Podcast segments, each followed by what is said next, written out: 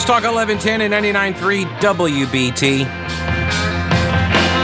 105. In real time, in fake time, it's 205. Thank you, GovCo. All right, back to the schools, though, uh, picking up on the conversation from last hour. This is uh, from NC Policy Watch, which is a, a left wing organization funded by the usual left wing big donors in the state. And uh, they're kind of, they work kind of hand in glove with, oh, I'm not going to get into the WRAL component of it. It doesn't matter. Point is, they had a write up by Greg Childress the other day about the State Board of Education members who now in North Carolina, they've got some concerns about who's going to be on a brand new parent advisory panel. Mask mandates and critical race theory caused parents to be active at school board meetings in recent months. Parents of children in traditional public schools should be guaranteed a larger share of the seats on a new statewide parent advisory leftist state board group. This, according to some of the members. The, some of the members are the leftists on the State Board of Education. This is what they're very concerned about. The state superintendent, Catherine Truitt, a Republican, created this panel, a statewide parent advisory group, to advise and inform state leaders and public policy officials on various aspects of education and student well being. And the State Board of Education leftist members are like, well, wait a minute, who's going to be on that board? Who's going to be on your advisory group? We should be able to dictate that to you. We have a really weird system set up in the state at the state level for education leadership. You got the State Board of Education that are appointed by the governor, and then you have the Superintendent for Public Instruction who's elected statewide. And so, as we have seen, when you got a Democrat governor and Republican DPI superintendent, the board works at cross purposes to undermine the superintendent. So there's like turf battles all the time. This was going on with Mark Johnson, still going on with Catherine Truitt. So she sets up this parent advisory board, which, look, I don't know what the value of this advisory board is going to be, but she's free to do it. She's a superintendent of public instruction. You want to get an advisory task force together and get people to tell you what's going on in schools? Fine. I don't care. Only 33% of seats are guaranteed to parents of traditional schools, though. Only a third. Oh my gosh. Even those students that go to public schools, traditional K 12 GovCo schools, they make up 78% of the school children. The advisory group is going to include charter school parents, private school parents, and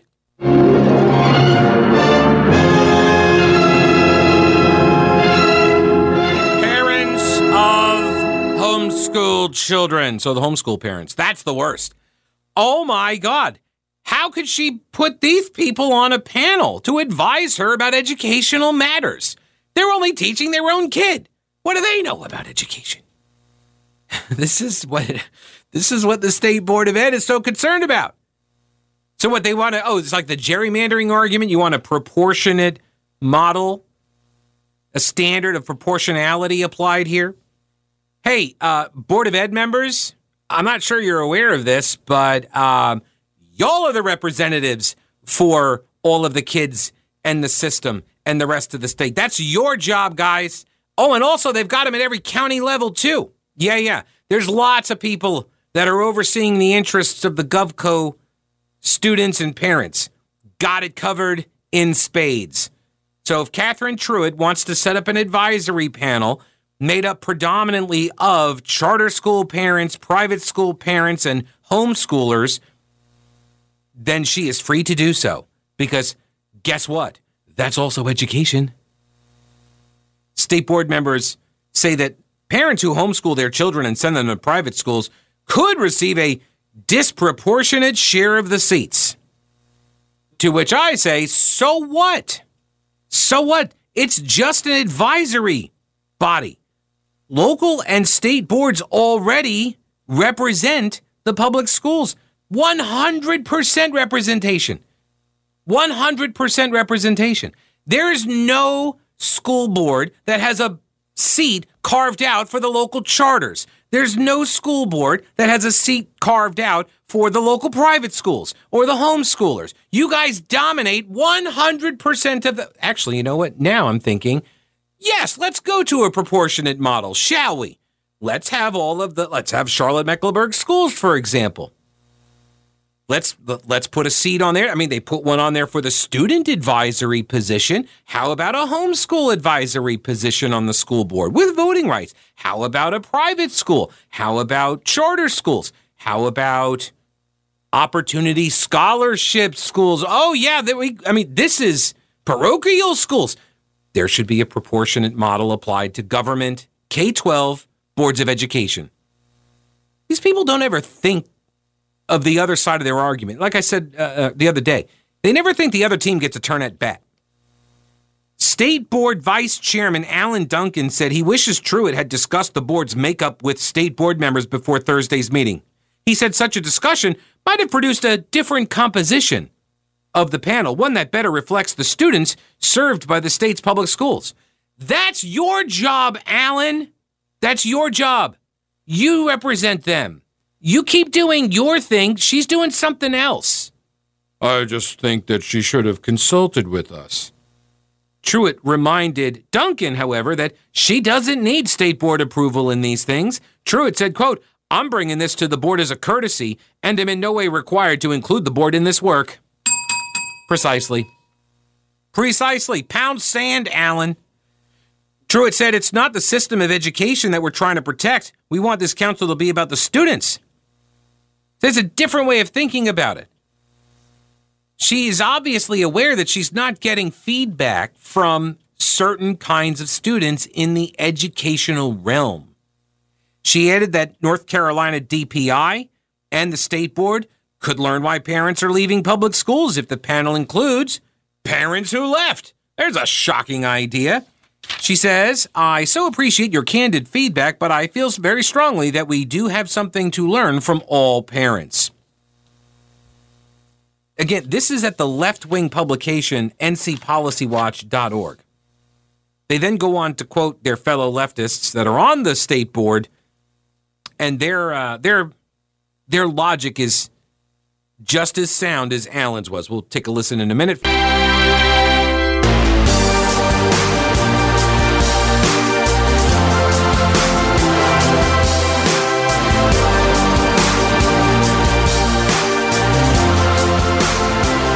Right, the Pete Kaliner Show continues.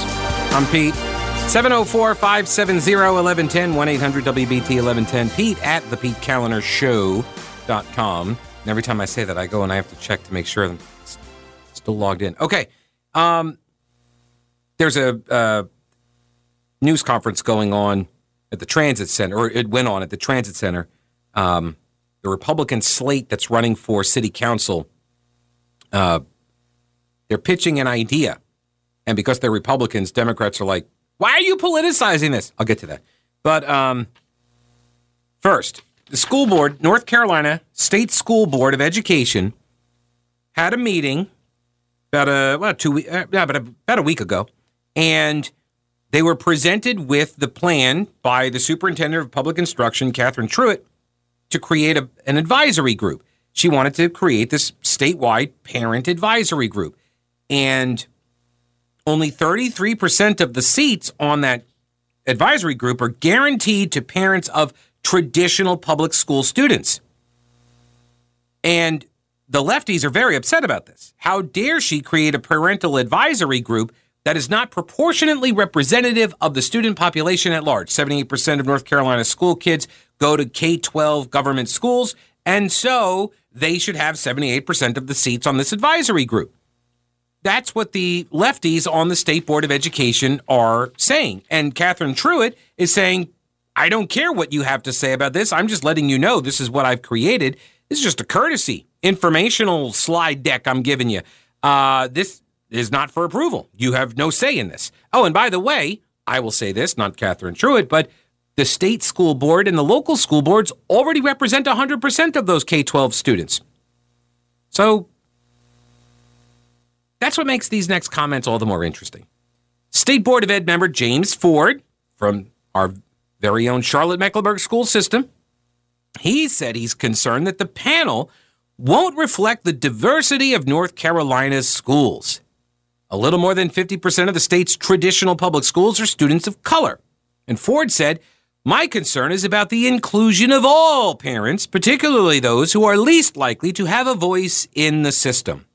Well, those would be homeschoolers, James. Yeah, the parents who are least likely to have a voice in the system are homeschool parents. They have zero voice in the system because they checked out of it. Right? Oh, you're not talking about them. You're talking just based on the color of their skin, which I would also point out once again local school boards are reflective of this population. Truitt said the applications that parents are filling out, it doesn't ask parents to share their race or ethnicity. After the panel is selected, she said she's happy to welcome further discussion. She said it's premature to have concerns about who's on the committee when the application process hasn't even closed yet. But he's already ready for it. He's already on the lookout. I just want to be sure I'm detecting every little bit of racism out there so I can accuse you of it. Keisha Clemens, who was the 2020 North Carolina Principal of the Year at Shuford Elementary School in Newton Conover City Schools, she said leaders must think ahead and be proactive in thinking about ways to include voices that are marginalized, like homeschoolers. No, I'm kidding. She didn't say homeschoolers. She said, quote, we have to think about who those people are. To which I say, who you calling those people? No, I'm kidding. She says we have to think about who those people are and we have to make sure to create something and design something that's going to get those voices at the table. Oh, you mean like an advisory group, maybe? The lack of thinking about race, ethnicity, and other dimensions of diversity is problematic. See, this is what happens when you start thinking through the prism always of race and other immutable characteristics, race, ethnicity. Uh, when you start thinking through the woke prism, it disables you of thinking in any other term. Everything now gets filtered through this way of thinking, through this lens. You don't even hear yourselves. You don't even realize that you are the people that are supposed to be the voice for the voiceless. That's why Governor Cooper put you on that state board of education. That's your job. The superintendent of public instruction, elected statewide, she would like her own advisors she is free to compile or, or construct a, a body, a group, to provide that advice. Because she has a combative relationship with you leftists. So she would like some advice from some other people. She's going to go el- elsewhere to get it. Do you think that she doesn't get the educratic line, positions, arguments, policy preferences? Do you think she doesn't get those on a daily basis? You think she's unaware? This is the thing that kills me too about the left. Like they think that the reason why people on the right disagree with them is because we just haven't heard their arguments or we're just not aware of the issue. We just don't know what's going on. When quite the contrary. Like I know your arguments. I am well aware of your views. I always I say unchallenged ideas are easy to hold. And these people on the left, they just sit around in their own echo chamber. People on the right do it as well. And then you say something, and all of a sudden you get pushback, and it's like the Seymour Skinner, the Principal Skinner from the Simpsons meme. Could it be everybody else that's wrong, or could it be me? No, it's definitely everybody else. That's that's the conclusion they'd come to every single time. It's like, oh, it's surely all those other people. They're all wrong, not me. All right. I'm going to move on from this uh, and cover this uh, press conference now. Um, well, I mean, not, we're not going live to it, it's already occurred. But the Republican slate of candidates for the Charlotte City Council went down to the Transit Center to talk about safety for the transit workers. You might have heard they're kind of upset at the abuse that they've been this, uh, subjected to, the crime that is occurring on the buses and at the transit center. Yeah, crime, guys. Maybe that defund the police wasn't the best approach to combating some injustices. Just going to throw that out there.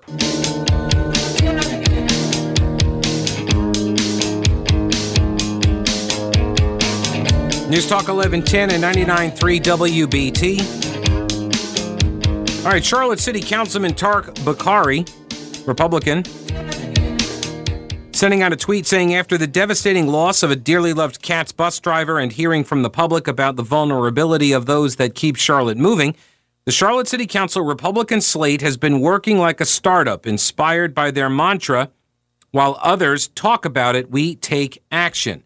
And then he's got a link to an invitation for today at 1.30, which was an hour ago, in fake time. Um, sorry. But uh, the the name of the press conference was called "Coming Through for Our Drivers." CATS drivers are the backbone of our city. It's time we have their back too. When others talk, we take action. Join us for a press conference reveal, and uh, then it says "Summer is coming." Um, what they announced. Let me see here if I've got. Yeah, here's Kyle Luebke. Says the Republican slate is out here at the Transit Center to talk about safety for our transit workers and riders. Come on out. Uh, so they had a bunch of turnout. I haven't seen any coverage though. Um, but I did see in about an hour ago, Jennifer Roberts, the former county commissioner, chairwoman, mayor who brought us the bathroom bill, and um, I think is she running for something else? Let me click her profile. Are you running for something else, Jennifer? Former mayor, eh, longtime community activist. Um, so she responds to Councilman Bokhari's tweet, talking about how the you know they're taking action where others aren't. She says our CATS drivers deserve respect, protection, and action. Public safety is a top priority for government. But why politicize it and make campaign points from pain? Really? Uh, ma'am, you are aware you're a Democrat, right? Have you have you seen the way Democrats react after literally every shooting? It takes six votes on Charlotte City Council to enact policy, which means by definition it will have bipartisan support.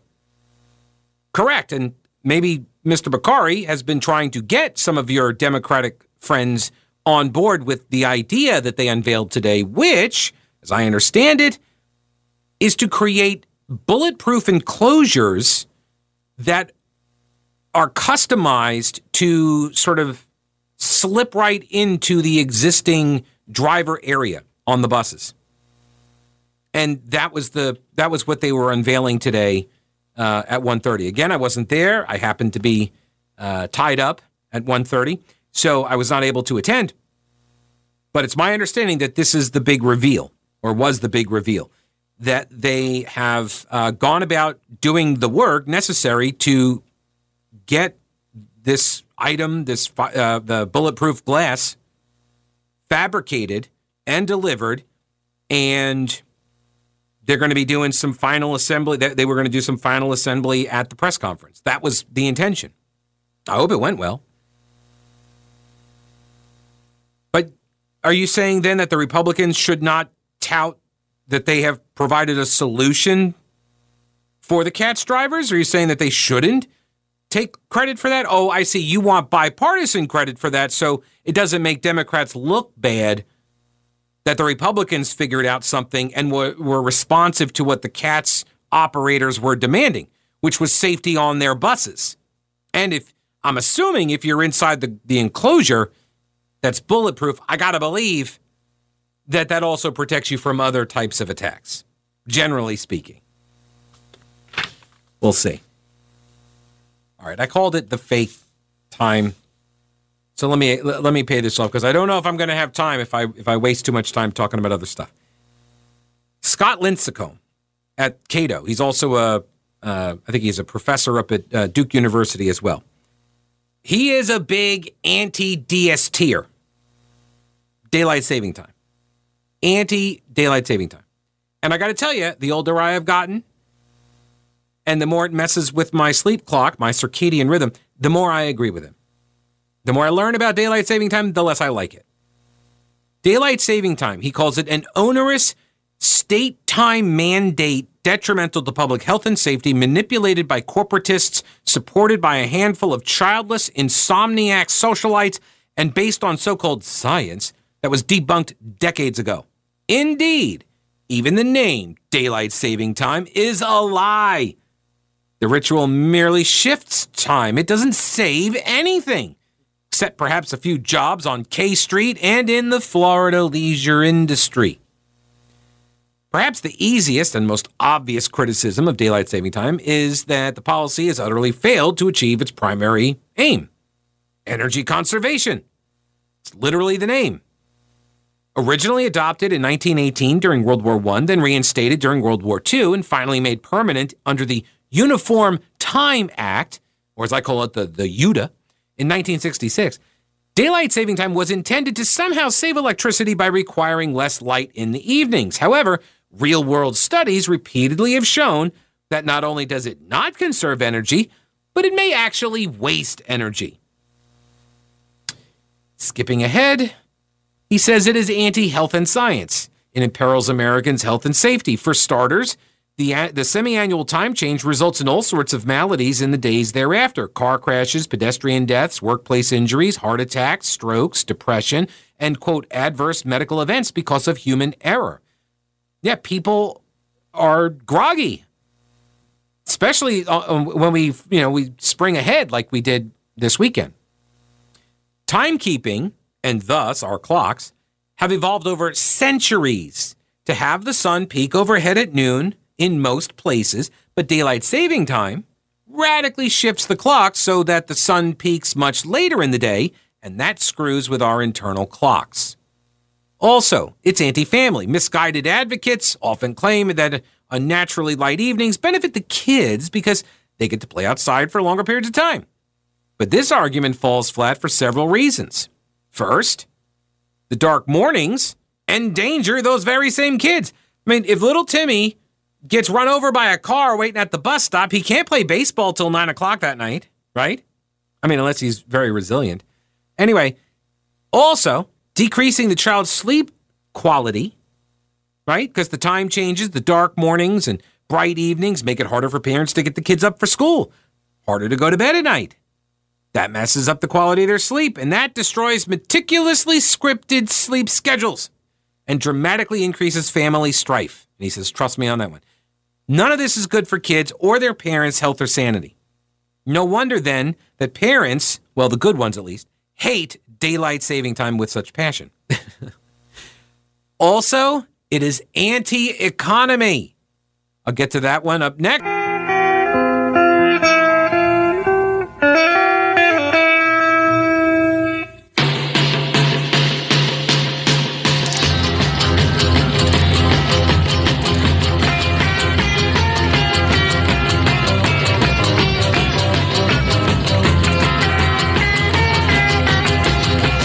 Talk 1110 and 99.3 WBT. Pete Kaliner here, just for one more segment.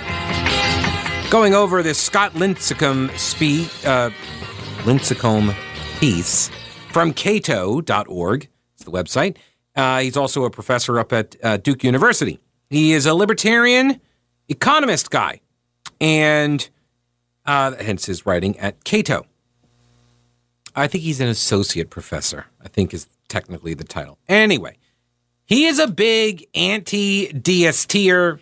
He is opposed to daylight saving time. He is working to get it undone with every piece uh, that he writes about it. In this one, where he goes through all of the claims that are made by the pro DSTers or big DST, uh, he goes through and he debunks all of the lies that have supported this fraudulent holiday or it's not a holiday. What what would you call it? Event? Lie. It's just a lie. So daylight saving time doesn't actually save you any time. It just shifts it. And it doesn't actually reduce energy. Might actually increase consumption, as some studies have shown. It actually negatively impacts people's health because it throws your circadian rhythm all out of whack, your internal sleep clocks all out of whack, makes people uh, you know, groggy when you lose the hour, and that leads to more accidents. And you can see this. I've done uh, I've done this topic in years past, and I've seen the research, and you see these spikes in you know, heart attacks and strokes and accidents and all these things in the hospitals right after either clocks go forward or clocks go backwards. So it actually is detrimental to your health. But finally, it is also anti economy. The whole point was we get the extra time, so that means we're more productive because we got more daylight. That's that's part of the big theory, right? That's a lie too. DST's supposed economic benefits have also been wildly oversold, he says. Sure, the fat cat golf industry and its leisure industry, co conspirators, they might benefit from unnaturally light evenings, but those gains come at many others' expense. For starters, companies that could benefit from longer, lighter mornings, they get screwed. What cafes? Right? Fitness centers, airports. Wouldn't it be nice to be able to go to the gym? Well, just like ever in general, but would it be nice, nice to go to the gym and it be daylight? You know, it's not, you didn't lose the extra hour into darkness, right? Then there are broader economic harms too. The semi annual time switch, for example, is associated with decreased worker productivity, aka cyber loafing. Also, missed workdays due to injury, financial market losses, and harsher criminal sentencing by sleep deprived judges. Thus, researchers have found that daylight saving times time change alone costs the American economy hundreds of millions of dollars every year.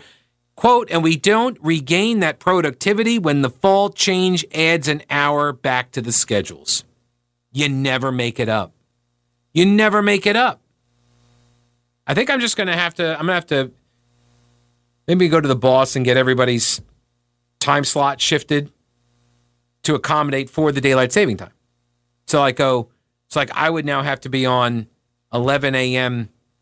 to 2, and Brett would come in. He start an hour earlier. He'd start 2 to 5.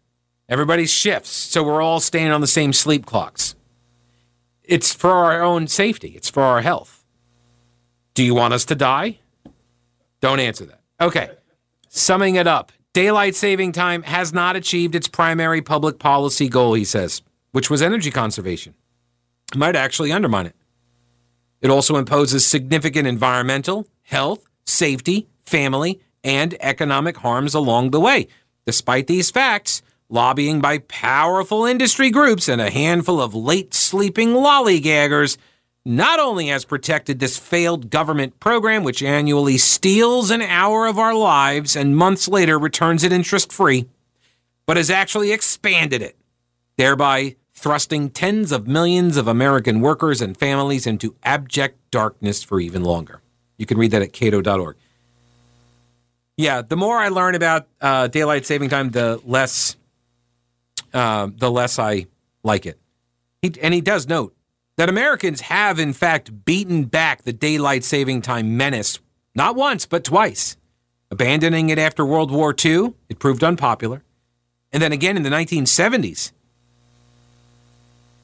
But that but it's back now. Like we can do this. You know, Jason Saine, uh, state representative, Lincoln County, uh, he has he has introduced some state legislation that would get us off of the DST train. I mean, the session's over now, so it's not going anywhere. Kind of like me this morning, trying to get out of bed hour earlier. Um, let me see here. One last. Oh, let me. All right. i will see if I can get to the high points here. Again, too much highlighting I did. David Drucker at the Washington Examiner. Headline His act is wearing thin. North Carolina Republicans gripe about Madison Cawthorn. Of course, none of them are doing so like really on the record. But Cawthorn is stumbling at home and abroad as his bid to play Republican kingmaker falls flat with voters and alienates colleagues. The 26 year old first termer, North Carolina Republican, saw both candidates he endorsed in Texas's March 1 GOP congressional primaries. They both lost, even didn't, didn't even make the runoff. And so that's seen as a failure of his because he went in there and endorsed these two and they lo- uh, they lost. In his own state, the Republicans with whom Cawthorn, Cawthorn serves are smarting from his aborted attempt to switch districts in the wake of the uh, redistricting and what a lot of people saw as a half baked, hubristic campaign to anoint the GOP nominee in 11 of our 14 congressional districts. There are quite a few people in positions of power inside the GOP that did not really appreciate Cawthorn's map where he put himself in as winner and named winners in all of these other districts. Didn't take too kindly to it. All right, I'll pick, uh, pick that back up again tomorrow. Stay tuned. Brett Winterble is coming up next. I'll join you tomorrow. Don't break anything while I'm gone.